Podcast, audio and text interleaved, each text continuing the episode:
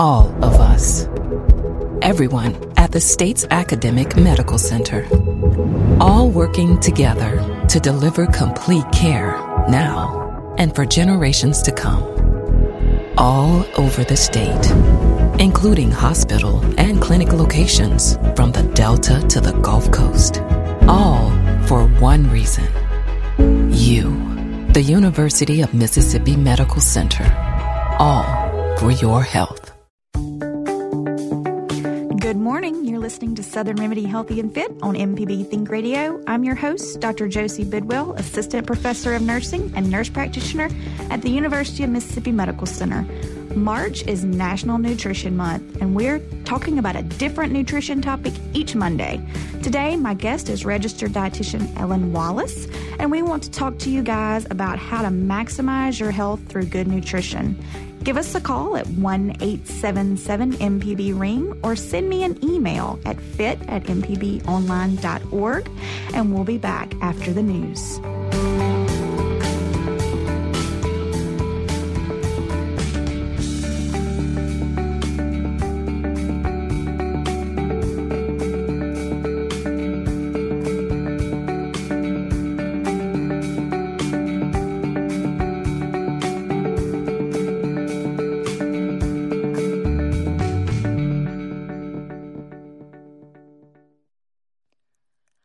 Live from NPR News in Washington, I'm Nora Raum.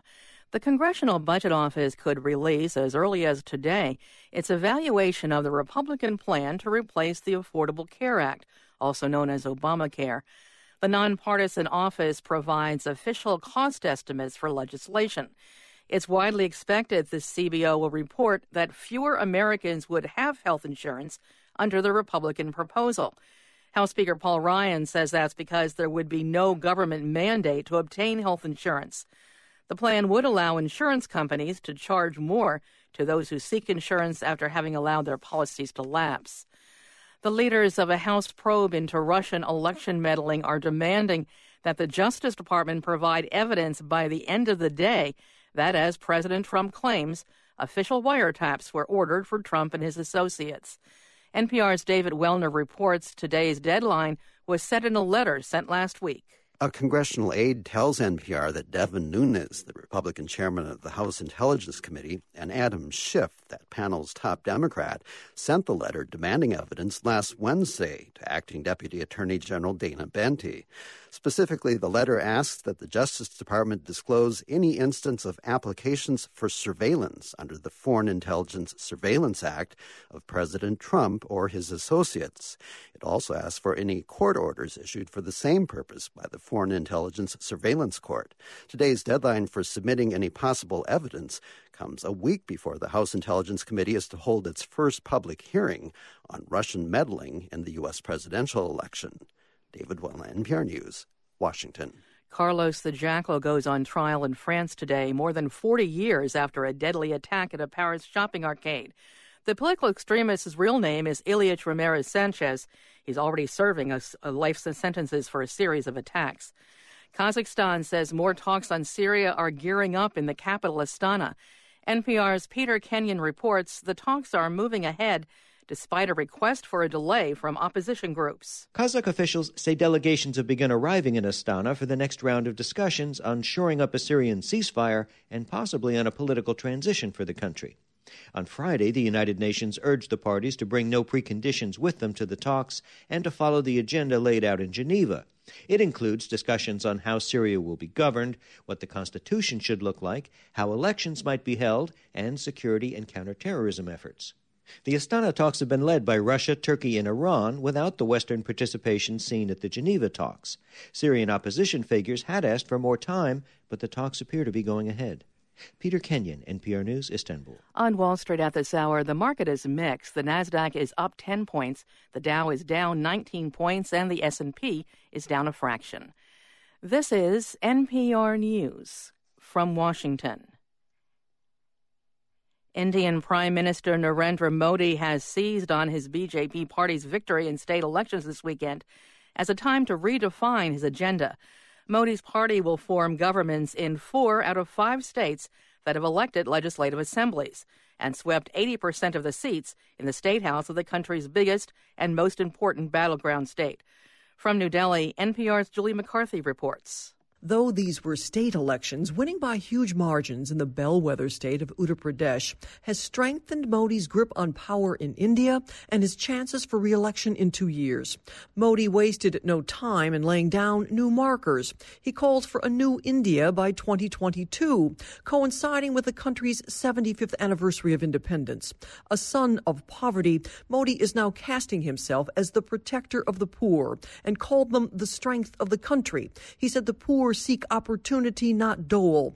And that, he said, will give the middle class relief from the tax burden they now bear. Julie McCarthy, NPR News, New Delhi. An earthquake shook Yangon today, the largest city in Myanmar, also known as Burma. The U.S. Geological Survey put its magnitude at 5.1. There were no immediate reports of damage or injuries. Ethiopian officials said today that at least 50 people died in a landslide over the weekend. Dozens were injured. It happened on the outskirts of Addis Ababa, the capital. A huge mountain of trash collapsed at a landfill, burying some mud and stick houses erected nearby. Hundreds of people live at the dump, searching the trash for food. I'm Nora Raum, NPR News in Washington. Support for NPR comes from NPR stations. Other contributors include Visiting Angels, professional caregivers assisting adults at home in bathing, dressing, meals, and light housework nationwide. Visiting Angels, America's choice in senior home care. Learn more at 1 800 365 4189. This is Southern Remedy Healthy and Fit with Dr. Josie Bidwell on MPB Think Radio. To take part in today's show with your questions or comments, call 877 MPB Ring. That's 877 672 7464, or you can email the show fit at mpbonline.org. And now, Southern Remedy Healthy and Fit on MPB Think Radio.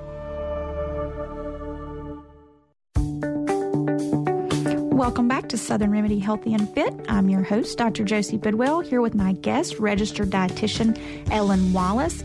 And we're continuing our journey uh, through National Nutrition Month, which is March um, here. And uh, we've had lots of good topics so far this month, and we're looking forward to continuing on with um, that journey through the rest of the month. But, um, Ellen, I'm so happy to have you here with me today. Thank you for having me. Absolutely. Tell me what, you know, what is National Nutrition Month and what's the big deal? Deal with it? So, National Nutrition Month is the month that we all refocus on diet. And I think it comes at a great time of year because we all finish December and we have all these goals for the new year.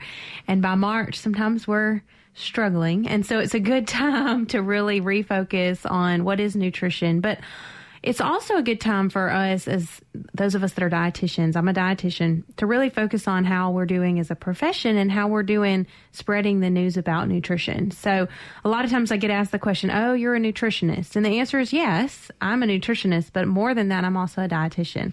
And a lot of times people don't know there's a difference. Right. Tell me what the difference is between yes. a nutritionist and a dietitian. So nutritionist, we're working on more licensure of the term, but a nutritionist is someone who may have a nutrition degree or just know a lot about nutrition, whereas a registered dietitian, if someone has RD behind their name, they are registered. They have gone through about five or six years of school. A lot of have a lot of us have masters degrees, and we've done an internship for about a year normally, and then sat for a board exam and continued every five years. We have a certain number of continuing education hours we have to get to stay up in the field of nutrition. So, nutrition degrees in undergrad, we do a lot of biochemistry, a lot of chemistry, a lot of in depth how the body works and how the body processes food, which is a really important thing. And uh, last Wednesday was Registered Dietitian Day. It so was. we all celebrated our RD Day. I think most of us had a little piece of cake to celebrate that's okay. in moderation. Everything in moderation, that's fine. and so, uh, but that's kind of the difference. And we actually have recoined the term where a lot of us call ourselves RDNs now, right. Registered Dietitian Nutritionists, to really emphasize that we cover the full gamut of nutrition information. That's great uh, to realize. And you know, for listeners out there, it's important to know who you're getting your information from. Absolutely. Uh, Absolutely. You want somebody who's credentialed and has all that specialty knowledge that's kind of helping you along. Now, it's great for um, nurse practitioners, for physicians, for any of the other health professions to be able to provide basic nutrition yes, counseling, definitely. which is what you know what what I do um, in clinic as well. But I always refer back to my experts, which are Yes. my registered dietitians for um, meal planning. Mm-hmm. You know, if somebody's wanting to know the number of calories, that's really something that needs to be calculated and done with a registered dietitian. Absolutely. That's the role of the registered dietitian to say how many calories do you need? How can we create a diet that's going to work best for you? And if if you have questions today that you want to ask our registered dietitian, you can uh, call us at one eight seven seven MPB ring. That's one eight seven seven six seven two seven four six four, or send us an email at fit at mpbonline.org. And speaking of how many calories you should have a day, um, on my social media this morning, somebody sent me that very question. They um, asked how many calories should a woman eat per day, and what would you say to someone with that? Well, that it varies. It varies a lot. And it varies between people and it varies in life stages and how, you know, so it's hard to say, okay, you need 1800 calories or you need 2000 when I haven't seen you and I haven't talked to you. But in general, you know, we were talking before about 12 calories a pound is a lot of times kind of an amount um, that we might say. I would tell most people not to drop below 1200 just safety wise um, unless you were really doing a program with a doctor's office and they're drawing labs and everything.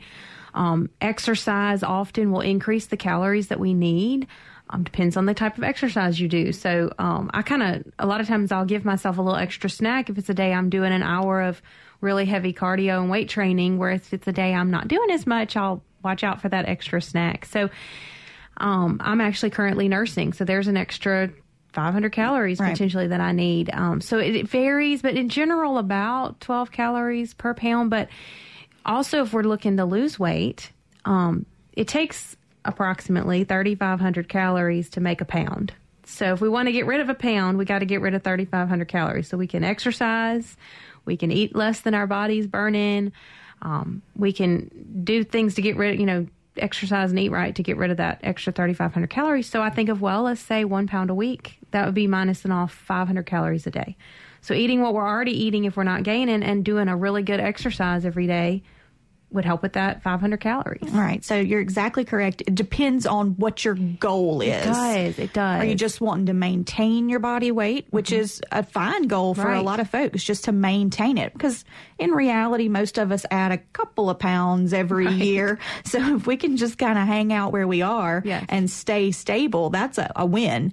Um, but if we're wanting to lose um, weight, then we do have to back those calories down. And just like you said, um, I don't ever recommend less than 1,200 calories a day. no. It's just too low if someone is not under the direction of a healthcare provider Absolutely. because it starts to do all kinds of metabolic things to you that somebody needs to be looking out and for. really doing that kind of dieting a lot just slows your overall metabolism down where then even if you lose a few pounds doing it next time it's going to be 10 times harder and your body's going to fight you because you just kind of slow your whole metabolic rate Right. I, the way I look at it is, you know, your body's just trying to live. Yeah. And so it's used to a certain amount of calories and you start backing it down and you are going to lose some weight. And then your body's going to say, okay, this is my new normal. Mm-hmm. Yeah. So I'm going to start storing some of this energy in Yeah. case the food starts to run out again. And then you back it down some more and it all starts in a process. And when you go super low, your body really does think, well, holy cow,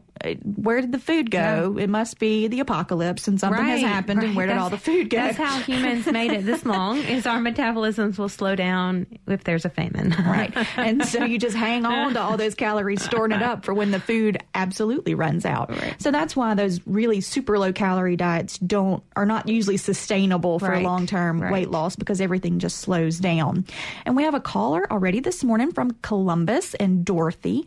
Good morning, Dorothy. Uh, you're on Southern Remedy Healthy and Fit. Well, good morning. How are you? I am fine. Good. Um, I was just wondering what the current nutritionist or dietitian stand is on supplements for teenagers. Years ago, I took a son that was having some um, acne issues to a nutritionist, and she basically put him on some manganese and something else. I can't remember. He's 40 now. And um, I was just wondering if they encourage that at this, you know, 20 years later. I haven't heard that. Um, you know, my big thing with teenagers, I, I feel like overall, like I okay myself, I take a good multivitamin. I try to get one that says complete. Um, if I were to eat a perfect diet and all my vegetables and all my dairy and all my everything, then I might not need that vitamin. But I would say most of teenagers, I know when I was a teenager, I didn't always want to eat all my vegetables. So yeah. it never hurts to do maybe a, a, complete multivitamin, which would cover those things anyway. Um, I haven't necessarily heard of a study that says, oh, this item is what helps, you know, prevent acne. But overall, a complete multivitamin should have those things. And if he's lacking it, great. And, you know, when we're talking analysis of his diet, Yes, ma'am. Came up with that. Okay. You know that that was what he was really short on, and it did help. Did it help? Nice. Yeah. Well, we do know that diet is linked to acne mm-hmm. and, and that kinds of mm-hmm. things. You know, there are certain foods that kind of flare people at different mm-hmm. times. Um, you know, some people uh, make more oil right. than, than other people right. do. And so mm-hmm. it's good to kind of look at it from a holistic point and say, yeah, maybe we are mm-hmm. missing something in our diet. And, you know, of course, I would rather see people get their vitamins from food, from food, uh, from from that original right. source. But you know, I'm also a mom of two boys myself, and I know that that doesn't always, always happen. So, uh, ma'am, I said it doesn't always work. No, right. it does not. It does not. Yeah, I think. Well, do do currently do nutritionists and dietitians analyze the the food or evaluate the diet for a week or two or yeah so if i okay. like if i had someone come that was you know interested in really looking at their diet like that i'd say hey what are we eating typically i might tell them to take a food diary for a few weeks mm-hmm. write down everything you eat and that kind of okay. helps say okay look we're really we're not getting near the calcium we need yeah. we're not getting you know maybe some days we're doing better on our vegetables other days not so much and that's really the role of a dietitian in a, a lot of ways for a patient just to say, hey, like, what are we eating and how can we do better? Where can I find an, an RDN? So in the Columbus, yeah. So I'm actually from that area, um, uh-huh. from the Starkville area. So the hospitals, I know Columbus and Starkville hospitals both have excellent dietitians. Uh-huh um, you know, anybody in the outpatient world, which I don't necessarily know many names up there in the outpatient world right now, but making sure they are a registered dietitian is so important because mm-hmm. sometimes I'll see people post things and it sounds good. And then you hear that they're actually selling something, you know. Yeah. so yeah. making sure your your source is a dietitian. And the hospitals, if they don't if they don't do outpatient, they know who does. Okay. They're going to know who does right. well, those hospital so dietitians. I'll, I'll take that route. I'm looking at grandchildren now. Fantastic. So thank you so much for calling, Dorothy. Thank you. Bye bye. Bye. And for our listeners out there who are looking for a registered dietitian, you can also go to the Mississippi Association of Dietetics and you can um, search by your location. Yep, eatrightmississippi.org, I believe. That's right, it sure is. It. Mm-hmm. And, and get that that way. We're going to take a quick break and we want to talk to you about your nutrition questions. Give us a call at 1 877 MPB Ring or send me an email at fit at mpbonline.org.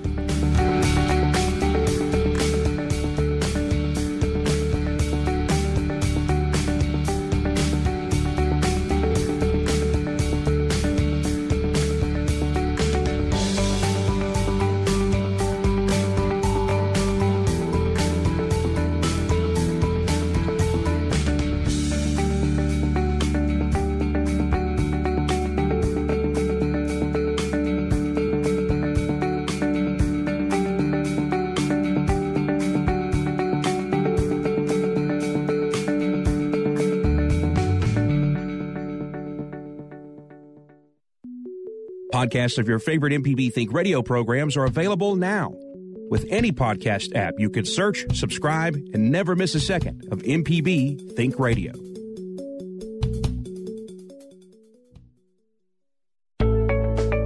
MPB Think Radio goes off the beaten path with diverse perspectives and award winning content, attracting an audience who appreciate honesty and value. Sound familiar?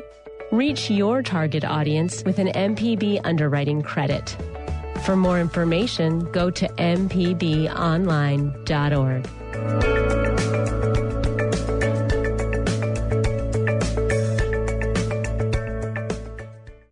To listen to stories and shows, go to mpbonline.org.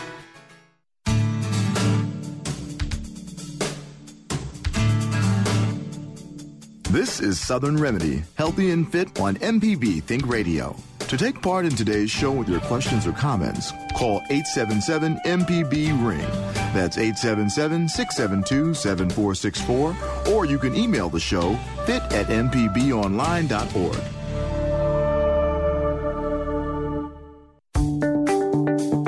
Welcome back to Southern Remedy Healthy and Fit. I'm your host, Dr. Josie Bidwell, here with my guest, registered dietitian Ellen Wallace.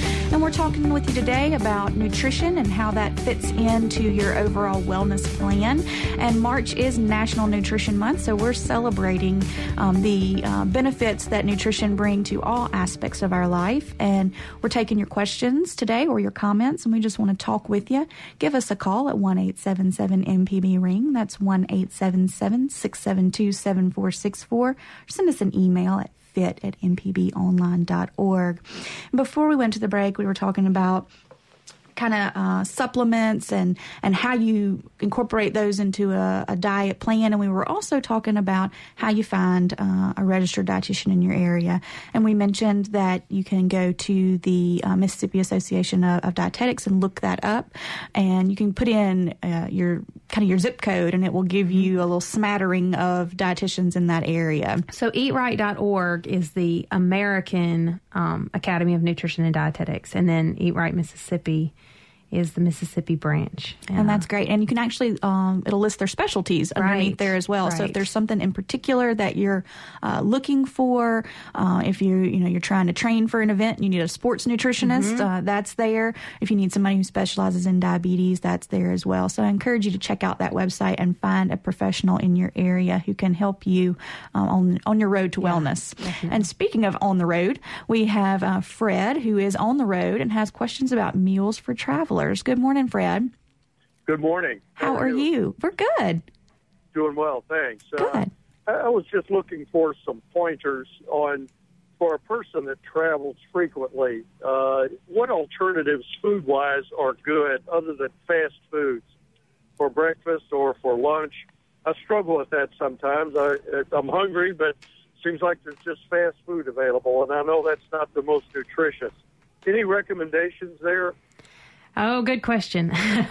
I used to actually have a travel job, and now my husband has a job where he travels a lot, and we've run into the same thing. And what I always tell people is, you know, growing up, I didn't eat at restaurants very much. I would go, I'd get what I wanted, I'd move on. Now my husband and I live a busy life. We have a six month old, and uh, we eat out a fair amount. And what that means is I've got to make sure the choices I'm making at the restaurants are healthy ones, you know. So things that I've done practically, things that my husband's done, um, are looking for salads. So even thinking if I go to a restaurant, I get the grilled chicken sandwich, and a lot of times now, either I'll just get the sandwich and not do a combo, or I'll do a salad, like a side salad on the side of with the sandwich. So then all of a sudden I've changed from a burger with fries with cheese and all these extra calories to a grilled chicken sandwich with a side salad, which is much healthier. A lot of them have bigger salads, and I love the MyFitnessPal app and any of those because some of those salads have as many calories as a Big Mac. So you have to watch what you're getting in there. Um, but a lot of times I'll do a salad or a side salad with a grilled sandwich, kind of an option at a fast food. I've done even things. I used to stay in hotels and I get real creative, but I would go and I would grab one of those sweet potatoes that you can easily microwave in my hotel room, and I'd grab that, and then maybe I'd grab um, something like some sandwich meat or something to last for a couple days, and kind of eat on that. Or those little packets of tuna that are already flavored. I would do the tuna packet mm-hmm. with a sweet potato and and just cook it in my yeah. hotel room. Super cheap, yeah. you know. So I'd pocket that per diem. but um, but things like that. Um really thinking ahead. So taking like I just got yesterday for my husband a box of the 100 calorie packs of almonds and walnuts. So they're portioned, they're easy to grab, portioned snacks and it, it means that as he's traveling down the road, he's not having to stop at a fast food place or at a gas station and they're not going to have that. Um, taking fruit with what you. What was that again? What was the name of it? Well, they're um with the nuts. There's like hundred calorie. They're little hundred calorie portions, little bags of like almonds or okay. almonds and walnuts, and they're already portioned for you in little baggies. So usually it's a box. I think it was like six in a box. Mm-hmm. And and all of your major grocery stores have those, and I keep those in my car as well. And also uh, whole fruits like you know apples, yeah. bananas, yeah. oranges, things like that that are not going to require refrigeration yeah. that I can kind of nosh on while I'm driving down the road uh, are good. And pairing those two together really gives yes. you a, a, good snack that will get you maybe to a, a restaurant that's not a fast food restaurant right. to sit down at right. and kind of hold you over. The other tip is um, all rest, all fast food restaurants have a nutritional guide. Yes. They have them online or they have paper copies. You have to ask for them, but they have them. And so what I do is, you know, let's say I have the McDonald's uh, guide. I go through before I ever set out on my road trip. I go yeah. through with a highlighter and I highlight the foods that are going to be lower in fat, lower in salt, and lower in carbohydrates. And then I fold that up and put it in my glove box. And that way, when I go through the drive through, I don't panic when they say, Can no. I help you? And say, you know, double quarter pounder with some fries and a milkshake. You know, I have a, a plan um, when I'm going in those.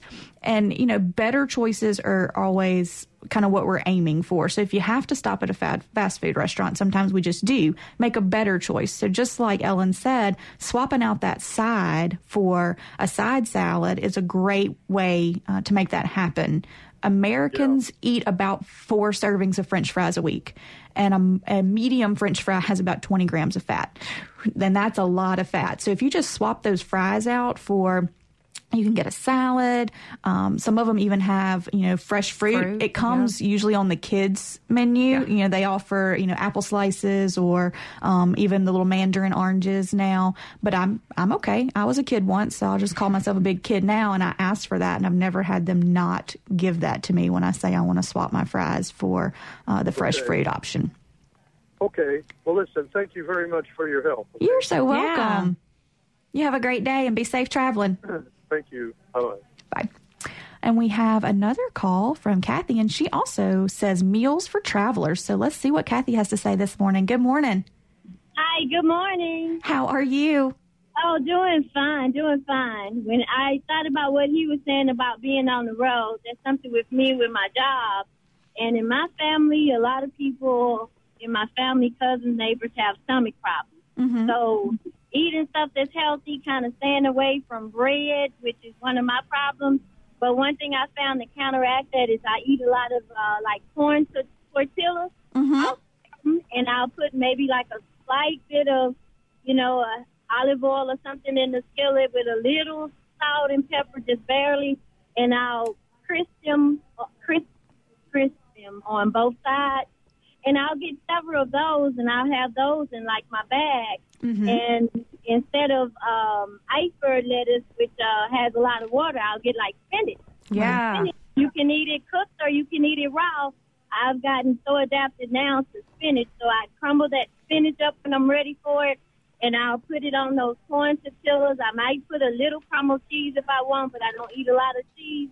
But you can have like um, just say like grilled chicken that you could do a bit of grilled chicken breast or something and yeah. break that up and have it in a uh, one of those little fabric uh, cooler bags in your car with uh, or your truck with uh, those um, I forget to call those things that you freeze. The little ice packs. Ice inside. Mm-hmm. And you can have those in there, and just when you're ready, pull them out. Get a corn tortilla, put break up that spinach on there, or eat it just without breaking it up you know, and um, you know the grilled chicken and um, like a little oil and vinegar or something simple like that is an easy thing. And one thing for me with trying to um, Pepsi's my addiction, but I didn't got much better.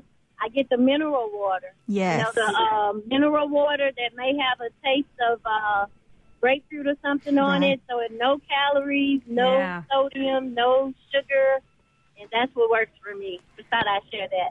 Thank you so much for sharing that. Those are great tips, and I am addicted to the sparkling mineral water. Oh, yes. I it is my that, favorite yeah. beverage of choice because I too used to be a soda addict. I uh, loved my Diet Coke, and I still uh, kind of crave that bubbly burn feeling that it gives you, and that sparkling water is is perfect Yeah. for for that. Got to be careful though. Uh, some of them say sparkling water, but if it says sparkling water beverage, sometimes you have to be careful. Look on the back and make sure they're not adding. Um, artificial sweeteners and that kind of stuff Yeah. to it. Uh, I like just the plain old um, sparkling water that does have the little fruit essence in it because it, it tastes great. It Tastes good. So thank you for those tips this morning, Kathy. That was great. Okay, thank you. Have a good day. Yes, ma'am. Uh, she brought up an interesting uh, food with, with corn tortillas. Yeah. And so I know that corn tortillas are often a better choice than a flour tortilla. Tell me about, Well, about and like that. sometimes too, the portion they're smaller. We still have to count them, and they're still carbs, you know, but they're smaller. Um, portion. A lot of times, that's where I find is I have a tendency to buy the bigger flour tortillas, and they're more calories. Whereas if I stick with the corn ones, a lot of times I can watch. If your tortilla is bigger than your plate, it is probably too large of a size. And then think about what you're stuffing in there. I you know, if you've got a tortilla that big, you're stuffing all kinds of meats But you know, and one cheeses in there. thing she really hit on is is planning ahead, and I think that's with all of nutrition. Whether it's we're on the road, we're going to a job, we're going to the grocery store. Planning ahead is so important because it's really hard. You know, I might just be at home for a day, but if I don't have healthy options in the house, what I'm going to eat something not healthy. Right. And just planning ahead is so important with nutrition. It is. And, and you mentioned planning when you're going to the grocery store, and that is a big one. you know, my tips are don't go to the grocery store when you're hungry. No, don't. Because you will pick all the things. Yes. All the things you will put them in your cart, regardless of whether they're healthy or not. And you overspend. Overspend. You impulse buy. And you you overspend and you waste because you buy things that you're not going Not to eat up that week. And, uh, you know, it just it's throwing food in the trash, which just breaks my heart when I see that happen. So having a plan, um, not meaning that you can't, you know, pick up a few extra things, but having that plan really, really keeps you on track as far as food cost and food waste. Yes, yes. And I've enjoyed, you know, our Kroger and I believe now Walmart as well has that click list, the pickup, and the ability to sit down and make out a menu for the week, make out some snack ideas for the week, put those into the um, the system, and then I can see where I am on my budget and Right. see, okay, let's take a few things out of the cart, um, and then the ability to go drive up, load it in the car, and not be tempted by all those other things that I have a tendency to just kind of throw in the cart because I'm hungry and I'm tired. And um, I know for me as a a new mom, that's been a huge blessing. Oh, absolutely. Not having to get the kid out of the car and, you know, take them in. And then the the sweet little car seat fills up the entire buggy and you Oh, just yes. are poking food all around Oh, your yes. little tiny human. It's it's just a balancing act. So I agree. I've taken advantage of that. So if you you guys are listening and you have that um, option to do the uh, buy online pickup at the store, that is a great time saver. And it is also good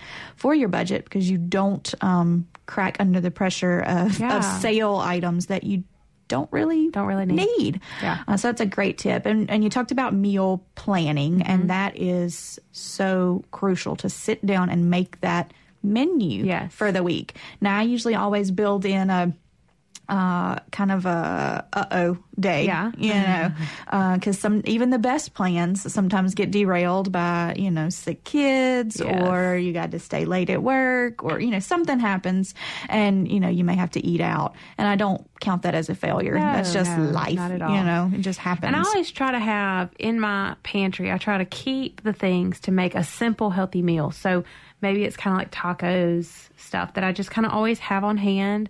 I can do a big taco salad and maybe only one of the tortillas. My husband might have two of the tortillas. Um, but like having the stuff on hand to make a very simple meal.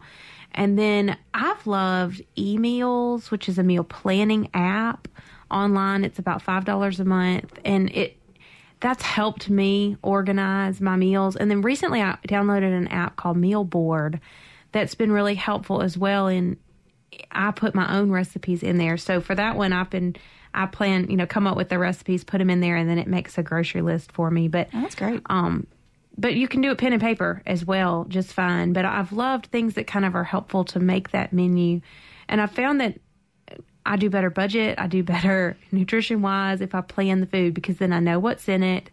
I've saved money by making it myself. I know the calories. I can opt for lower calorie options or um, doing the lower calorie tortilla or things like that. Those are great suggestions. I'm going to check out Meal Board. Yeah. Um, you know, I uh, just have a big three ring binder. Nice. And, you know, I just meal plan in there. And then I have a section for recipes that I won't do again Yeah. and, or that you know, my family didn't love. And then we kind of have a, a kind of a, a circulating Yeah. set of recipes that we just move into the book. So we would love to talk with you guys today about how you can meal plan or any of your nutrition questions. We're going to go to a break, but you can give us a call at 1 877 MPB Ring or send us an email at fit at mpbonline.org, and we'll be back in just a minute.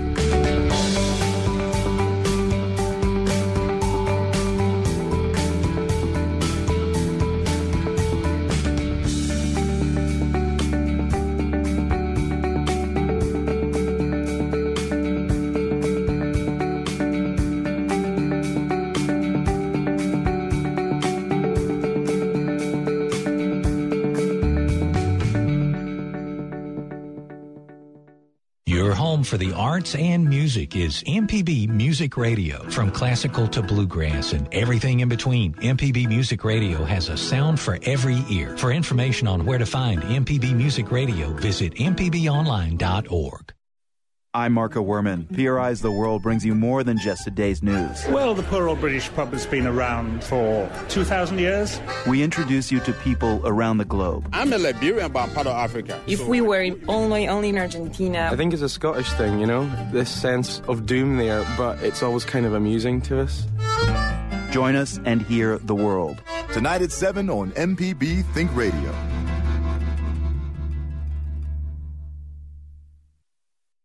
Can trust in radio built around you. Mississippi Public Broadcasting.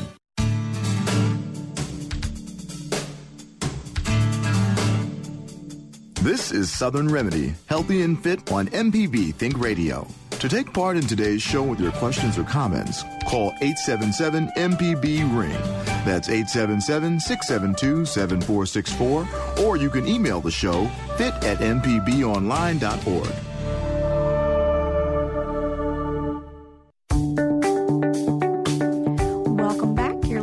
Southern Remedy Healthy and Fit on MPB Think Radio. I'm your host, Dr. Josie Bidwell, here with my guest, registered dietitian Ellen Wallace, and we are having a great Monday talking with you about nutrition and how you can fit that into your overall wellness plans and why it should be a part of your overall wellness goals.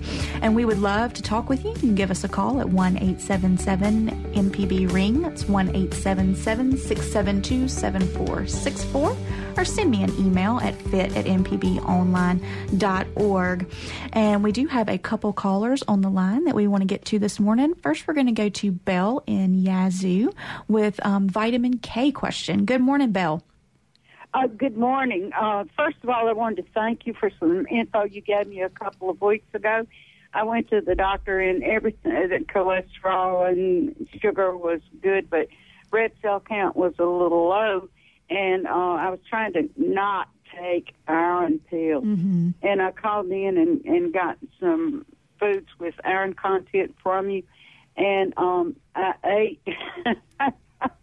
I ate a little tiny box of raisins Mm-hmm. every day and went back for blood drawn just to check the blood and and uh the red cell count had gone from slightly low to a little bit above normal. So I thank you for that and I was real pleased with that. And I didn't eat any more raisins than that because they're so sweet. Right. The other thing is, um, I was diagnosed with gout oh three or four years ago, and um, I have gotten off allopurinol. I take it PRN if I know I'm going to eat lobster or something like that. But um, I, right now I'm under the care of an ophthalmologist. I don't have internet, but I, even if I had my food list handy uh, for gout. I I can't read it right now, but anyway, um, there were several vegetables in there on that list that were no nos, and I think some of them are good in iron, but I can't eat because of the gout. Right. And I'm wondering. It seems like uh, the the I, I I can't remember if if they're vegetables that are high in vitamin K or low in it that are no good for gout. And uh, I, I know can't eat cauliflower and mushrooms, so I avoid them. But the leafy green stuff that might be good for iron. Um, what what are some of those? I think spinach, maybe. Right. Or So, a couple things that we've got going that on. are bad for gout. Right. So with gout, what we're looking to decrease is uric acid. That's what kind of builds up and makes those crystals in the joints and gives us the pain associated with gout. So, um, little different than the vitamin K. Um, vitamin K, we usually worry about people who uh, may have blood clotting disorders that are on Coumadin or warfarin, which are blood thinning type medications. We usually have to limit their um, vitamin K rich foods because sometimes it'll make them clot more. Um, but you're you're right with your um, you mentioned seafood. It's really um, the redder meats that can cause problems with uh, gout.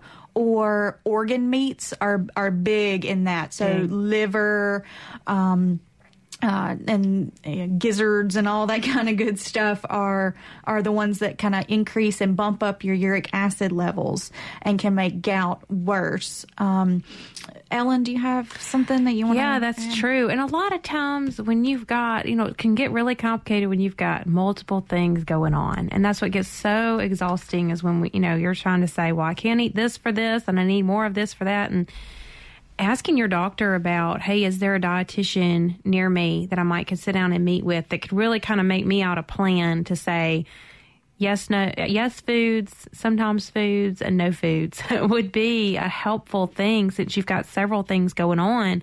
Because I don't want you to limit something you don't need to limit. You know, like it. You know, I don't want you to limit something too much. Um, I don't want to miss something. So that's not a, ever a bad idea, especially when you've got several things going on you're trying to limit. And you know, I'm a big fan. We were talking before the show about red light, yellow light, green light Yeah. foods. You know, red red light foods are ones that we really should avoid if we have a Yeah. particular condition. Yellow uh, light foods are ones that we can do, uh, you know, occasionally. Yeah. And then uh, the green light foods are, hey, these are, are Every not going to hurt us, right? good. And so for gout, you know, the kind of red light foods that I would avoid are, like we mentioned, the the organ meats, like the liver, um, sweetbreads, that kind of stuff, and then um, your gamier meats uh, will make that worse. And then you know bacon, those are not good as well. And then if you you know if, if alcohol plays a part, that can actually uh, Make make, worse. gout worse as well. In particular, beer and the darker the beer, the kind of Yeah. worse it can be for you. Um, things that you know kind of would be in that yellow range um, are are your are your fish and seafood. Yeah. So you know you still need protein. So you know limit those. Uh, red meats or those um, um, organ meats and do more fish seafood type of things and then the ones that are, are actually lower in, in what we're calling purines which Yeah. is what gives you the, the gout is um, you know um, peanut butters, Yeah. nut butters. Those Mhm. are um, all you know protein sources that are not gonna uh, hurt your gout. Did that help? Yes, it does. I, I still want to take a look at some of those vegetables, and um, we. I, I think we do have a nutritionist here, and thank you so very much. Well, you're This so welcome. Thank you for listening and calling and, and, and doing what we ask you to do. So uh, you have a great Monday and you call us anytime. Thank you, and good luck. Thank Bye-bye. you. Bye bye. All right, we're going to go to Marie in Tupelo. Good morning, Marie. Hey, good morning. Thank you for taking my call. I'm really enjoying your show. Oh, thank you for calling. What can we help you with? Okay, well, I've been trying to increase the number of vegetables I have every day. So I YouTubed about how to prepare for the week. and I got this really great idea from a video. It's called a crudité. Now, don't ask me how to spell that. Mhm. What it is, it's a large airtight container that you wash and dry your vegetables, chop them up. So bell peppers do very well in the crudité, carrots, and snap peas. So they're all prepared, and then throughout the week you can just toss them in a stir fry, make a taco salad, or snacks for kids after school. And it's been very helpful in getting me to eat more vegetables because they're there and ready. Right. That is so key is having need them one of there these. and ready. um, you know, uh, I agree. I do the same thing when I bring home my produce from the grocery store. I usually grocery store shop about once a week.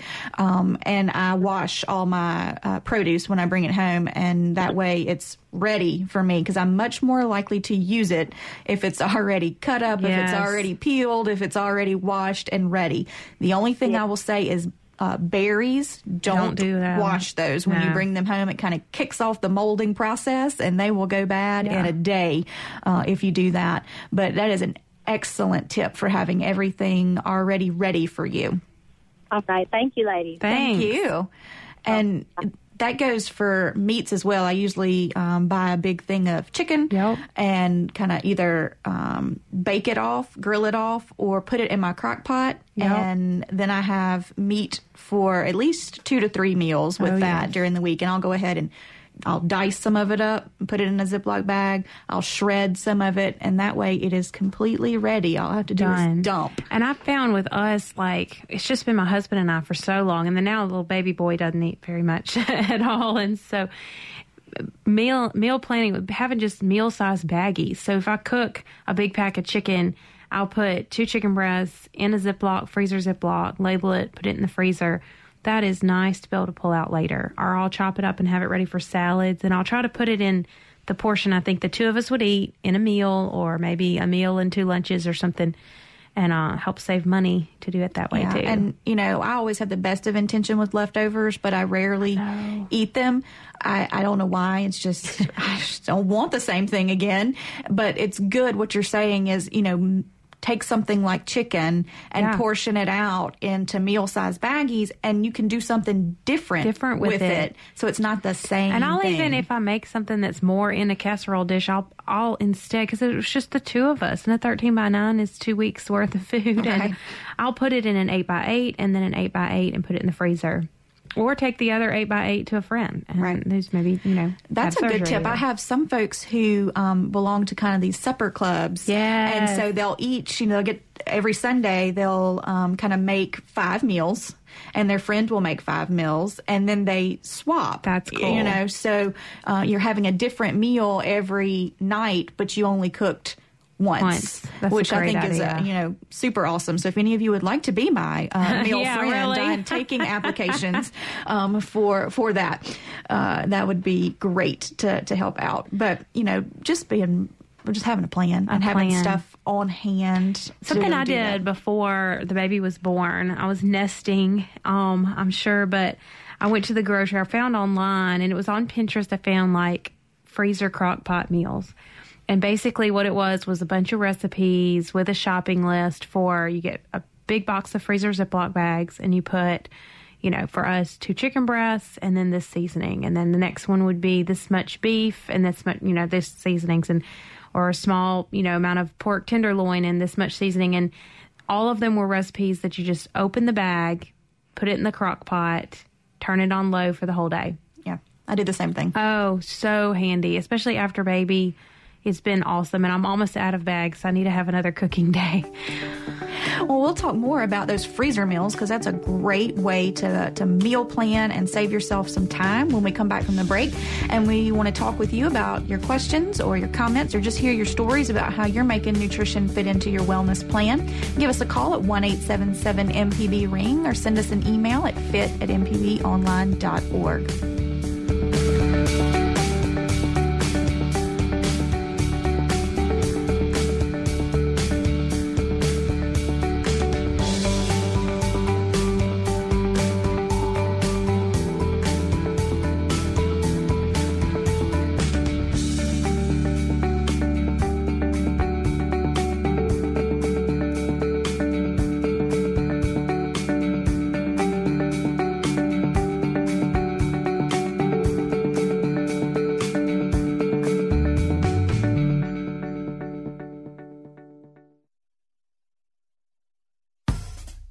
If sustaining member of MPB Think Radio, we appreciate your support of our programs.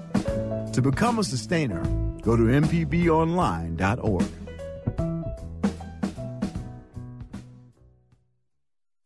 I'm Marco Werman. PRI's The World brings you more than just a day's news. Well, the poor old British pub has been around for 2,000 years. We introduce you to people around the globe. I'm a Liberian, but I'm part of Africa. If we were only only in Argentina, I think it's a Scottish thing, you know, this sense of doom there, but it's always kind of amusing to us. Join us and hear the world. Tonight at 7 on MPB Think Radio.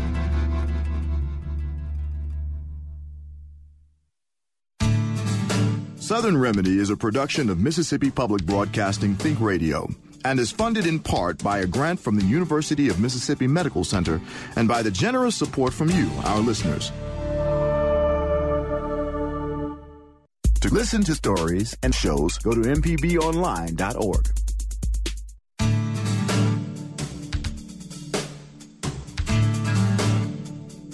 This is Southern Remedy, healthy and fit on MPB Think Radio. To take part in today's show with your questions or comments, call 877 MPB Ring. That's 877 672 7464, or you can email the show fit at mpbonline.org.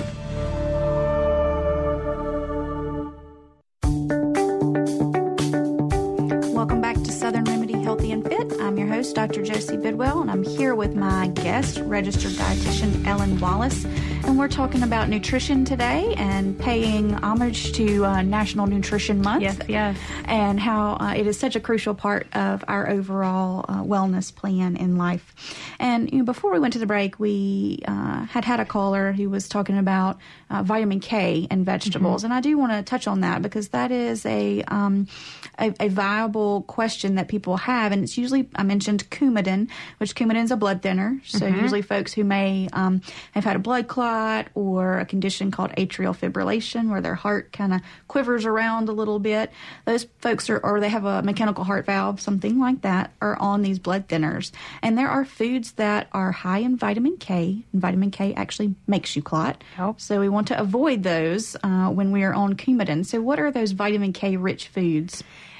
The leafy green things. The darker, the leafier, the greener, that's your vitamin K foods. So spinach, greens, collards, kale, um, the dark green leafy vegetables are really the big ones that you're watching for. And um, but a lot of research, and this is where it's important to talk to your doctor because typically, historically, we said if you're on Coumadin, no green leafy vegetables. And now, for some patients, doctors are saying, hey, we can do a serving of spinach. We just don't want a plate full of spinach. And that's something to really clarify with the doctor that, hey, you know, is this something where I can do a serving of spinach or a serving of collard greens?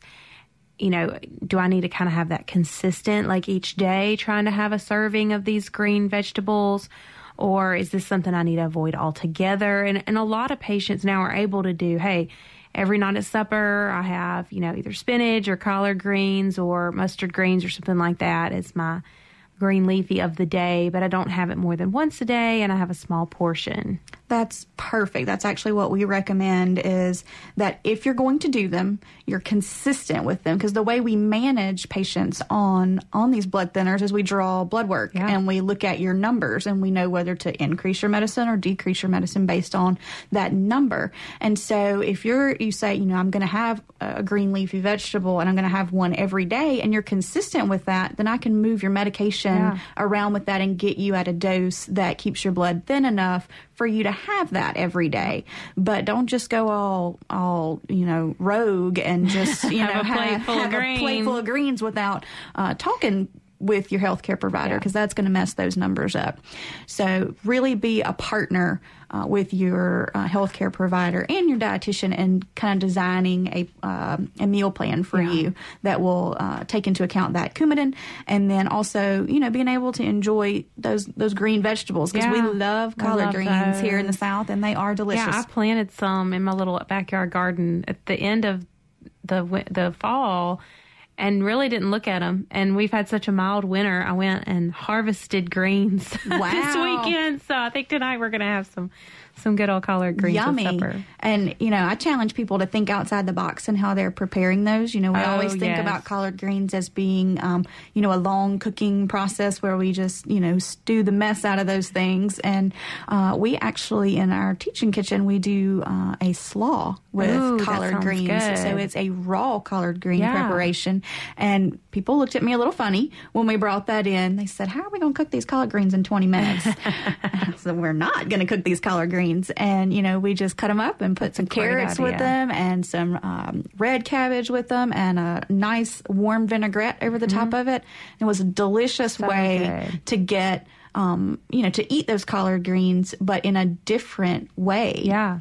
I'll probably do, a lot of times I'll just do a little olive oil in my skillet, get my skillet warm, and then put those greens in there. And sometimes I'll add some onion, um, garlic or garlic powder, um, pepper, maybe a little bit of salt, and just steam them basically in the skillet. Just kind of saute them around, get my tongs and just kind of toss them a little bit and get them wilted. But I like to not overcook them because Right. the more we cook them, the more we're kind of killing the vitamins Mhm. and.